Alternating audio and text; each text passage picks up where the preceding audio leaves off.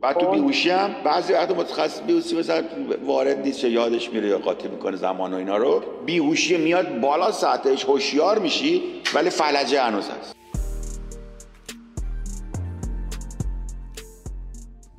حالا این اتفاق توی بیهوشی هم میفته تو بیهوشی هم میفته تو بیهوشی بعضی وقتا شما مریضی که بیهوش می‌کنید نمی‌خواد بیهوشی خیلی دیپ بکنید. بیهوشی در حدی که حافظش از دست بره و نفهم جهان اوکیه. بعد بقیهش هم فلج می‌کنی مریضو که تکون نخوره این زیر. خار کن تکون نخور می‌خوام چاقو بزنم.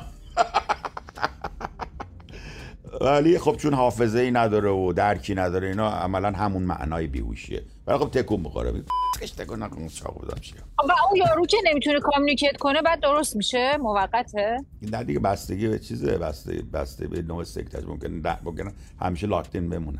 حالا بذار اینو بگم. بعد تو بیهوشی هم بعضی وقت متخصص بیهوشی مثلا وارد نیست یا یادش میره یا قاطی می‌کنه زمان و اینا رو. بیهوشی میاد بالا سطحش هوشیار میشی ولی فلجه هنوز هست. دوای فلجه هنوز کار می‌کنه؟ دوای بیهوشیه مثلا ویر آف شده خورده تستش چند یا درجه گازت کم شده چی شده بعد اینو ننشون گفته است.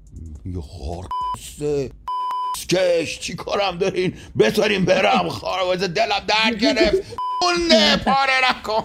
هیچ فلج افتاده بود. بعد آقا این پا میشه. اینا میرن سو می‌کنند. و میگن مادر مونه من گذاشتی توی اتاق عمل.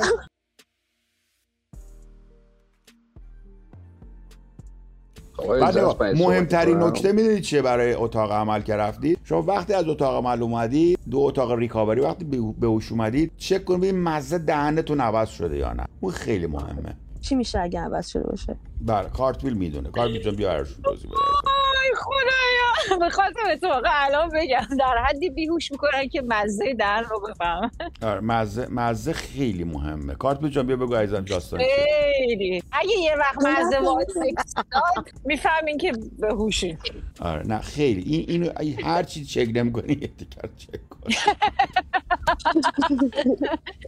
سولاخای جای دیگر رو نمی‌خواد چک کنی هم دهن فقط. از دهن دیگه می‌فهمی قضیه رو. الان همه فکر می‌کنن یه نکته پزشکی گفتی.